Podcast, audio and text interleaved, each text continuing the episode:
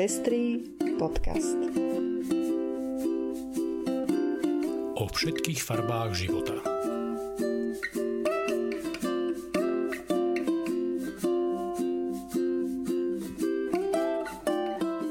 Vítame vás pri 30. vydaní Pestrých správ. Toto sú informácie, ktoré vám dnes prinášame. Španielský premiér podporil feministky v boji za rodovú rovnosť. Evanelici v Bratislave spustili linku pre dúhových veriacich. Estónsko má po prezidentke aj na premiérskej funkcii ženu. Katolíckí biskupy v USA vystúpili na podporu LGBT ľudí. Prvé kroky Bidena vo funkcii sú aj v prospech queer ľudí. Násilné prejavy voči ženám na internete sa stupňujú.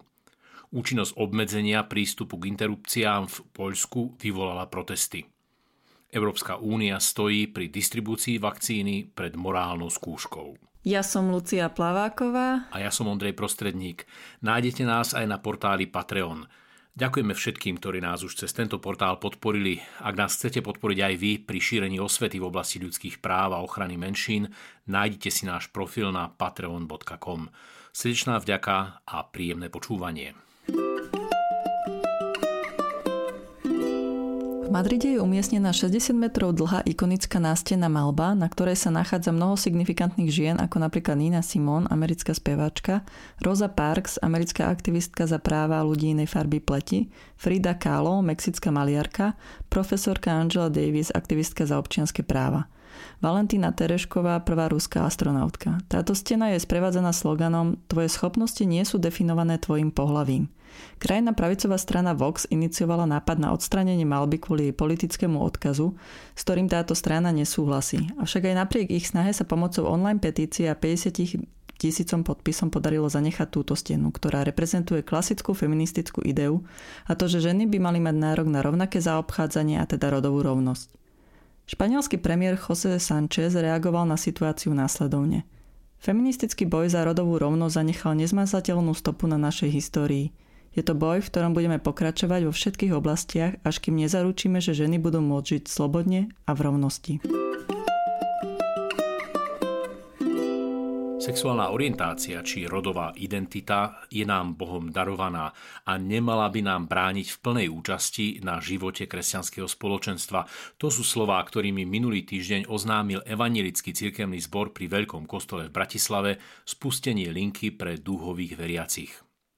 Jej zriadením vyplňa medzeru v tomto type služby a reaguje na skutočnosť, že mnohí veriaci ľudia prežívajú ťažké vnútorné zápasy, keď ich cirkevné prostredie núti do potláčania vlastnej sexuálnej identity. Vo svojej správe cirkevný zbor ďalej zdôrazňuje, že je otvorený všetkým ľuďom bez rozdielu. Linka je prejavom záujmu veriacich LGBTI ľudí a o to, čo ich trápi. Mnohí ľudia z LGBTI komunity naviazaní na cirkevné prostredie nevedia ako, kedy a pred kým si môžu dovoliť zdôveriť sa s informáciou o svojej identite.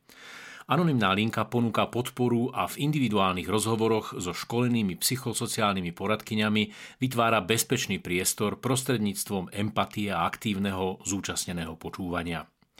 Linka duhových veriacich je dostupná na telefónnom čísle 0947 482 482 a to každý útorok od 16.30 do 20.30. Viac informácií nájdete na webe Veľkého kostola v Bratislave. Estonsko zaujalo média po celom svete zvolením prvej ženy na premiérskom poste. Je ňou Kaja Kalasová. Pred vstupom do politiky pôsobila ako advokátka špecializujúca sa na súťažné právo. Je líderkou reformnej strany. V dôsledku tohto politického vývoja získalo Estonsko svetové prvenstvo, keďže je aktuálne jedinou krajinou sveta, v ktorej obidva najvyššie posty výkonnej moci, premiérsky aj prezidentský, zastávajú ženy. Prezidentkou Estónska je Kersti Kaljulajdová, ktorá je najmladšou prezidentkou v histórii Estónska a zároveň prvou ženou v tomto úrade. Krajiny Severnej Európy v súčasnej dobe v posilňovaní žien v najvyšších politických pozíciách bodujú. Island, Dánsko, Fínsko, Estónsko to sú všetko krajiny, ktoré majú na najvyšších postoch ženy. Slovensko síce má prezidentku, ale čo sa týka funkcií vo vláde, je zastúpenie žien mizivé. Obdobne sú na tom v ostatných krajinách V4.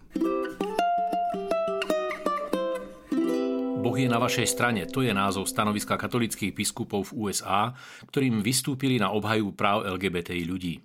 Stanoviskom vyjadrujú podporu nadácii Tyler Clementy, ktorá sa venuje mladým ľuďom zažívajúcim ohrozenie pre ich sexuálnu orientáciu. Ako je zrejme z Evanielii, Ježiš Kristus učil ľudí milovať, prejavovať milosrdenstvo a príjmať všetkých, najmä tých, čo zažívali prenasledovanie a boli vytláčaní na okraj spoločnosti, píše sa v stanovisku katolických biskupov. Zdôrazňujú tiež, že katechizmus katolíckej cirkvi hovorí o úcte a potrebe citlivého prístupu k LGBTI ľuďom. Biskupy tiež vyzývajú všetkých ľudí dobrej vôle, aby pomáhali a podporovali mladých LGBTI ľudí a zmierňovali tak ich ohrozenie, ktoré sa prejavuje v pokusoch o samovraždu, v útekoch z domova a od rodín, ktoré ich odmietnú, v tom, že prežívajú šikanu a ponižovanie a stávajú sa terčom násilných činov. Vo svojej výzve sa biskupy obracajú aj na veriacich s prozbou, aby, ak ich biskup ešte výzvu nepodpísal, povzbudili ho a povedali mu o jej dôležitosti. Zo 430 aktívnych katolických biskupov v USA výzvu doteraz podpísalo 129. Na Slovensku sa takejto aktivity asi tak skoro nedočkáme. Zostáva len veriť, že správa o katolických hierarchoch, ktorí sa k LGBTI ľuďom stavajú s rešpektom, pohne u nás aspoň niektorých k prehodnoteniu ich často homofóbnych vyjadrení. Hneď prvé dni po nástupe do funkcie podnikol Joe Biden niekoľko krokov v prospech queer ľudí. Bielý dom hneď zmenil kontaktný formulár a umožnil ľuďom zvoliť si široké spektrum oslovenia a osobných zámen. Tento krok potešil aj mimovládne organizácie, ktoré sa venujú rovnoprávnosti queer ľudí. Ako uviedla riaditeľka GLAD, na osobných zámenách záleží a pridanie inkluzívnych osobných zámen do kontaktného formuláru je viac ako len ukázanie spojenectva. Výskumy ukazujú, že uznanie a rešpekt vašich osobných zámen môže priniesť zmenu pre vaše zdravie a pohodu, obzvlášť ak sa to týka mladých queer ľudí. Nezabudli tiež opätovne sfunkčniť španielskú jazykovú verziu stránky Bieleho domu, ktorú vypol Donald Trump. Joe Biden tiež zrušil Trumpov zákaz, ktorý znemožňoval v armáde slúžiť transrodovým ľuďom. Čo robím, je umožniť všetkým kvalifikovaným Američanom slúžiť pre ich krajinu v uniforme, povedal Biden médiám. Trump svoj zákaz v roku 2017 odôvodňoval tým, že armáda sa musí sústrediť na rozhodné a ohromujúce víťazstvo a nie byť zaťažovaná obrovskými medicínskymi výdavkami a vyrušovaním transrodovými ľuďmi a ich lekárskymi zákrokmi. Zákaz nadobudol účinnosť v roku 2019 a vylúčil z možnosti slúžiť v armáde každého, kto si nezachová svoj rod pripísaný pri narodení. Teším sa, že Joe Biden hneď po nástupe do úradu tento nezmyselný zákaz zrušil. Okrem praktických dopadov prijatých zmien majú tieto kroky nového amerického prezidenta aj symbolickú rovinu. Joe Biden ukazuje, že novej americkej vláde na právach menšín skutočne záleží. Po rokoch vládnutia a trápenie sa s Donaldom Trumpom, tak veľa ľudí isto zažíva úľavu. Veľmi im to prajem. Nemecká organizácia Hate Aid, podobne ako mnohé iné vo svete, zaznamenala v dôsledku pandémie náraz digitálneho násilia voči ženám. Zistujeme, že nahromadená agresia sa uvoľňuje práve na tých, ktorí sú v spoločnosti považovaní za slabších, povedala riaditeľka Hate Aid Anna Lena von Hodenbergová. Poukázala na to, že hoci v Nemecku zatiaľ nevznikla podrobná štúdia, vedecky spracované dáta z Veľkej Británie dokazujú náraz digitálneho násilia voči ženám. Ako vyplýva zo štúdie, pod vzrastajúce násilie počas pandémie sa podpisuje najmä nahromadenie agresie, fyzická blízkosť obetí a páchateľov v dôsledku obmedzení pohybu a to, že veľká časť obvyklej komunikácie sa v posledných mesiacoch premiestnila na internet. Webové platformy, ktoré v posledných rokoch zažívali boom, pandémia posilnila doslova raketovou rýchlosťou a stali sa najdôležitejším sociálnym priestorom. Podľa Hodenbergovej je digitálne násilie každé násilie, ktoré na človeka dolieha prostredníctvom digitálnych prístrojov. Ide predovšetkým o nenávistné komentáre na sociálnych sieťach, ale aj o montáže fotografií obetí do pornografického obsahu. Obvykle to začína slovnými útokmi a končí vydieraním. Organizácia Hate Aid odporúča obetiam, aby akúkoľvek formu násilia oznamovali príslušným orgánom. A to aj v prípadoch, ak obete nie sú si isté, či ide o trestný čin. Pomôckou pri rozlišovaní môže byť to, či ide len o náhodné, prehnané vyjadrenie alebo o systematickú snahu obeť ponížiť a diskriminovať. Slovenské ministerstvo práce a sociálnych vecí síce v lete spustilo kampaň zameranú na boj proti digitálnemu násiliu na deťoch – Pokiaľ ide o ženy, zdá sa, že pri súčasnom ideologickom zameraní kľúčových predstaviteľov ministerstva proti rodovo podmienenému násiliu sa ženy u nás tak skoro pomoci zo strany štátu nedočkajú. V Poľsku nadobúda účinnosť správna úprava, ktorá takmer úplne zakazuje interrupcie. Legálne zostali interrupcie iba v prípade ohrozenia života a zdravia ženy alebo ak je tehotenstvo dôsledkom trestného činu. Interrupcie tak nie sú možné ani v prípade, ak je plod poškodený. Polský ombudsman uviedol, že sprísnenie úpravy interrupcií je tragédiou pre ženy. Štát chce ďalej obmedzovať ich práva, riskovať ich životy a odsúdiť ich k mučeniu, dodal na Margo vývoja v Poľsku.